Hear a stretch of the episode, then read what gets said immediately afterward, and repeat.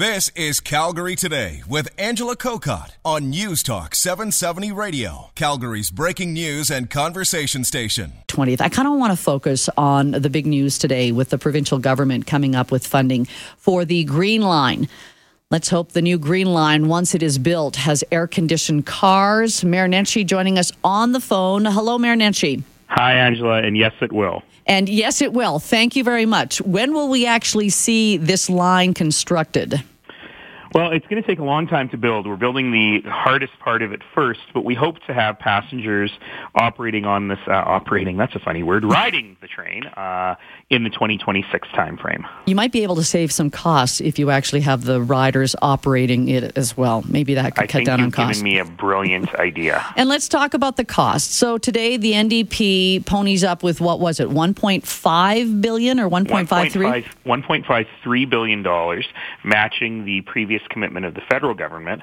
The city of Calgary has put in 1.56, so roughly a 33 33 33 split which is uncommon. Municipalities don't often put in that much, but this is a giant project. And just to, to give people some context, it's not only the largest public works project in Calgary's history, it is three times larger than the second largest public works project.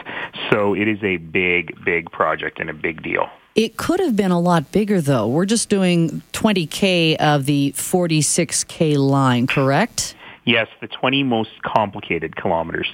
We decided that we would start with the hardest part first, which involves some significant crossings of the Bow River and a tunnel through the downtown and the Beltline.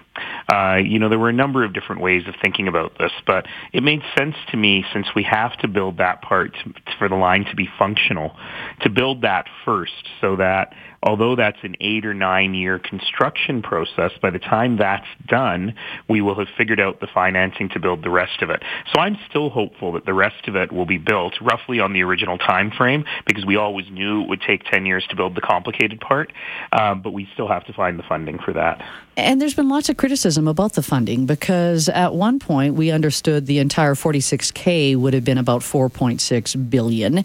Now we're hearing that the 20K, the shortened version, is about, for about the same price. So you got to explain it to my listeners because we've got a lot of criticism about why suddenly we're only getting 20K with uh, the same amount of money that we would have suppo- supposedly paid for the entire line. Well, it's not all that sudden. Uh, you know, we've been having these discussions quite openly uh, with the community for the last year, year and a half or so, and it fundamentally comes down to questions of design.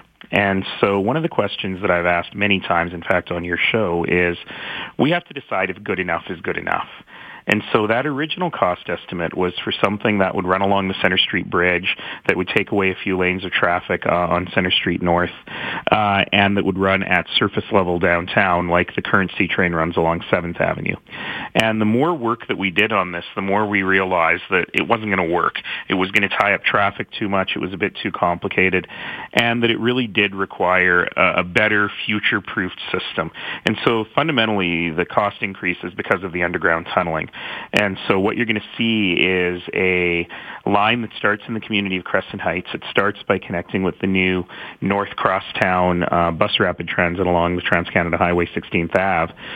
Uh, and then it goes underground right away. And it'll stay underground through the entire downtown, underneath the railroad tracks, through the Beltline, and then it'll pop up um, to the surface on 10th Avenue in between Victoria Park and the East Village, then through to Inglewood and Ramsay, all the way down to Shepard uh, 130th South. So it's it's still gigantic. It's still really, really big, but it all it is also future proofed. It won't interfere with traffic. It won't interfere with development uh, in the downtown core or along Center Street South. So, you know, I pushed back on council and said do you want to build it to this level of quality right from the beginning or is good enough good enough? And council and the community, frankly, very much said no. Spend the money and do it right now so that we don't have the problems we're seeing along 7th Ave many years in the future. Will the line through Victoria Park lead to a new arena? Well, that is a uh, good question. Certainly the plan, uh, the Victoria Park Arena plan, would be very, very well served because it would still be served by the existing Red Line uh, Victoria Park Stampede Station as well as by the new East Village Victoria Park Station on 10th Avenue. The really interesting thing about the 10th Avenue station is it's actually a couple of blocks away from the arena, which may sound, you know, well, why wouldn't you build it right under the arena? But the whole premise of the arena in Victoria Park is to spur development in the neighborhood. So if we can build a really interesting five-minute walk between the station and the arena that is bars and restaurants and entertainment complexes, that actually becomes really attractive. So one of the benefits of the choice of putting that station at 10th Avenue is actually that it should be able to spur a spine of development between the station and a proposed new arena. Mayor Nenshi, go back to the cost because uh, definitely the city and you in particular faced a lot of criticism from some of the federal MPs, uh, Michelle Rempel to name one, when uh, she was saying, how come the cost has changed? Two years ago, the conservative government of the day was coming forward with 1.5 billion, you know, the biggest federal government investment in the city. And, and then she's saying, why are we not getting an entire line? Eh, is that in line with the, the change of the focus or the scope of this project that that's why it has changed so much from when the conservatives put the well, 1.5 on the table? there's, there's two things here. The first is the thing that i already explained around the change in the design. The second is bluntly sheer politics. Uh, you know had Ms. Rempel and others been actually paying attention to the community consultations, they wouldn't have been so shocked. And frankly, they were paying attention and they weren't that shocked. This is a lot of after the fact pearl clutching here. Um, but what actually happened was that the federal, the former federal government, um, in almost a deathbed conversion, just before the election, uh, you know, decided they wanted to fund this thing. And we hadn't done the design work. We hadn't done the studies at all. And, you know, this has never before or since happened to me um, in my job as mayor when you get a call saying, all right, we're going to fund one third of this project. Tell us how much it costs. And we said, well, we haven't done the design work yet. We really don't know. And the answer we got from the federal government at that time is, give us a really expensive version and we'll fund one third of that. Now, the city doesn't normally do things like that. Normally, we craft a business case, we do all the development, we figure out precisely what it's going to cost, and then we make a funding request, which is exactly what happened with the provincial government. But the federal government facing an election wanted to do it quickly. And so no one ever said that that was a final cost. That was a best guess estimate being driven by the fact that there was a federal election coming. So it's a bit funny for uh, Ms. Rempel and others to say, well, we want the whole thing. And, you know, if she can think of a way to build the whole thing for that cost, I- I'd love to hear it. And even when we talk about costs, though, do we uh, uh, take into account what the, the debt financing is going to cost us? Because yeah, so that's the, the really, other big question here. The really good news about today's announcement, and one of the reasons I'm so pleased about it, is that the provincial government will be funding it over an eight-year time frame, which is almost exactly the construction time. So the money will come in and it'll go out almost at the same time. So the debt on the provincial portion is actually going to be next to zero uh, because it's really timed closely with construction. The federal government is looking to fund it over 10 or 11 years. We don't yet have the cash flows if it's going to be back end loaded. The provinces, it's uniform. It's the same amount every year pretty much. Um, so we'll have to figure out what the financing looks like on the federal portion. But again, because it's 10 or 11 years and it's going to take nine years to build, there's not going to be a ton of interest there. We'll be able to manage the cash flow there. We do have a small hole. Well, it's a big hole, but I think one we can manage on the city portion because the city's portion, of course, is that famous $52 million. Mm-hmm and that is being paid out over 30 years. So we will have to figure out how to finance the city's portion of that debt, and that's something that the new council will have to decide when it sets its budget in November. I've set things up. Now I want to open up the phone lines 403-974-8255. I only have Mayor Nenshi till 3.30, so don't sit there and think, oh, I wanted to ask this about the green line or this, and then it's over. So uh, and by say, the way, Angela, I'll yeah. warn you in advance. I'm not even sure you have me till 3.30, oh, my good. Okay, let's, can. let's do it. Let's uh, take a break here right. quickly, get the phone calls lined up, and we're back with Mayor Nenshi after this. All right, let's uh, get to the texts and phone calls so I don't run out of time before I run out of the mayor. 403 974 8255. Terry, you get the first question to Mayor Nenshi. Okay, but two very quick ones. Hi, How Terry. much is the initial budget for this middle section of the Green Line? Uh, about 4.6 billion. Is that the final answer? It is the final answer, and it includes a very healthy contingency. So the odds of it going above uh, over budget are very low. I'm actually hopeful that if we can get the requests for proposal out quickly, we might be able to achieve some savings there and build a little more within the same budget envelope. Thank you. All right. Thanks, Terry. Uh, 403 974 8255. Let's get through some texts here as well. A question Why didn't you go to the airport right away? And did it have something to do with the taxi lobby? But um, that, that goes back that. to the line. I line. Can answer that. It's an easy one. So the airport tunnel is that we built uh, a few years ago now is necessary for train connection to the airport from the blue line, from the northeast line. And so the long-term plan is to build from the blue line on the northeast side through the airport. We don't know what the technology will look like to connect with the green line. So the two will connect at 96th Avenue slash Airport Trail. However, the blue line doesn't go that far north yet. It stops at Saddletowne, and the green line uh, in phase one will not go that far north either. But certainly, when we get that far north, one of the next steps is then to connect the two. Um, but we didn't have the budget or the timing to be able to get that far north that quickly. Uh, the only way I could see that changing is if uh, infrastructure funding becomes a significant part of some other program. I don't know, like an Olympics bid, for example. But in the Route Ahead plan, which is our 30-year plan for transit, the airport link was always meant to come after the red and blue line because it has to link to something. I'm, I'm glad you mentioned the Olympics because I know that decision is still being made. Is there a concern that we've got the federal government coming up with money for this? Uh, we've got the provincial government. We're, we're talking, you know, three billions between the two levels of government. Is there a concern that if we even want to do an Olympic bid, that they're saying, wait, we've already given Calgary enough? Absolutely, that's true.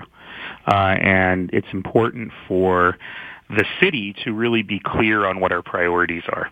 Now, of course, we're talking about completely different pockets of funding, and in fact, building the Green Line would enable uh, potential Olympic works along the Green Line, which would actually be very cool, especially uh, in the East Village part.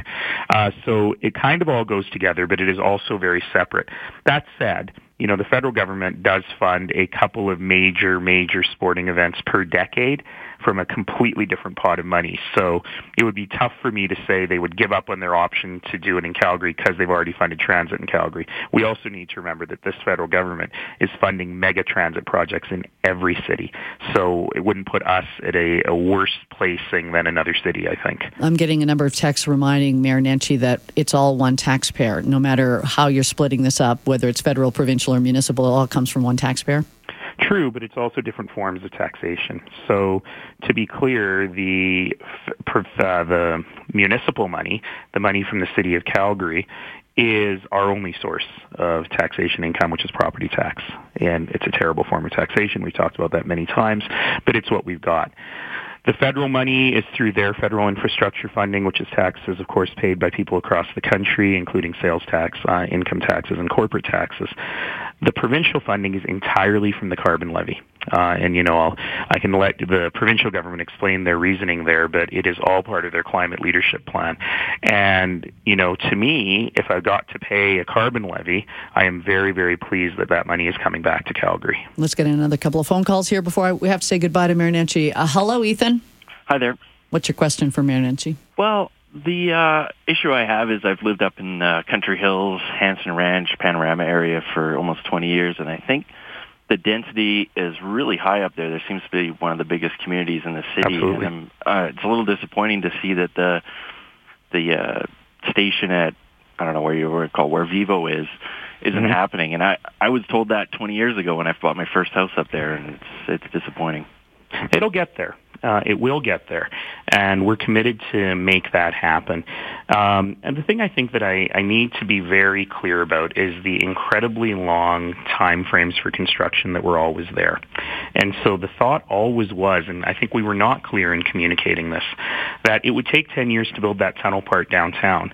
So by the time we actually got to the ends at both Seton and um, North Pointe near Vivo, um, it would be after 10 years because we have to build the middle part 1st mm-hmm. So I'm still very hopeful that we'll actually get there very close to the original schedule. Um, I've got to, I or a future mayor has to find the funding to make that happen, but that is absolutely the goal, especially on the north part.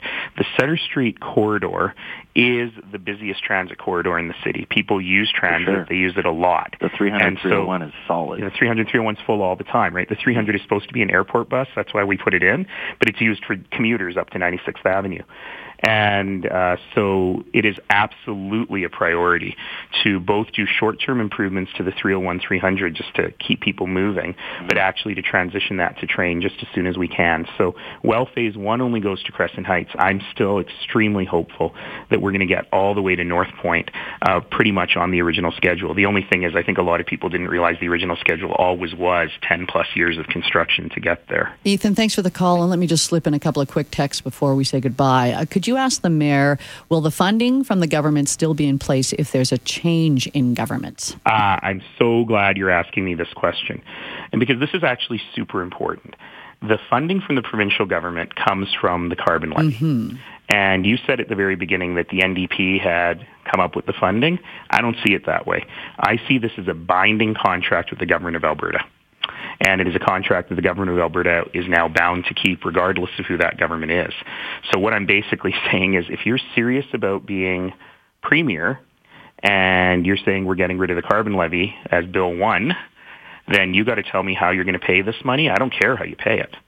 But you've got to justify to the citizens of Calgary how you're going to pay it because there is no way that we're going to leave a hole in the ground after having had a commitment from the, from the government of Alberta. So regardless of who the government of Alberta is, they will have to continue this commitment. And a final text, uh, just a comment. Let's acknowledge Shane Keating for his terrific advocacy to bring the train you, to the deep you. southeast despite the incredibly high ridership up Center Street.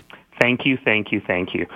So many people have worked so hard on this. And, you know, on your show and when we call in, we always want to see the negative. This is an unbelievably good day for Calgary. It's the largest single investment in infrastructure in Calgary's history.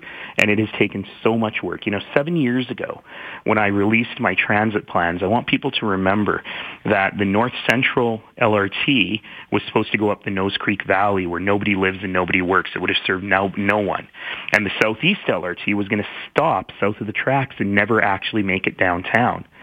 And we had to create the route ahead plan to look at what we're really trying to do. And at that time, the the um, southeast was supposed to be a bus rapid transit because we thought we could never do the green line all at once as LRT.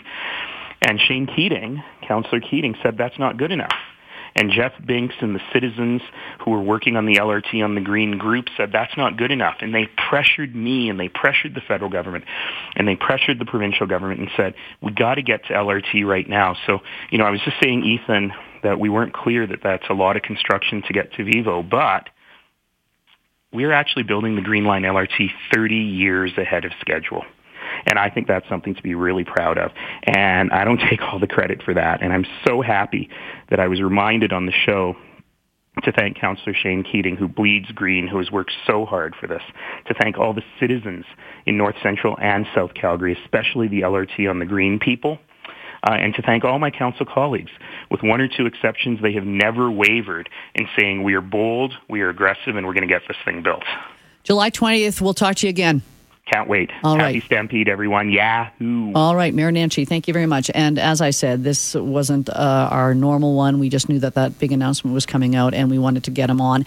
And um, July 20th is when he'll be back for his regular chat so that you can ask a broad range of questions. However, I, I still want to delve into this because, yes, I know Mayor Nenshi is thrilled that the provincial government has come up with the 1.53 billion and basically with the three levels of government they've managed to split it up in thirds and yes, we're all paying for it because no matter what the tax system is, it still is coming from us.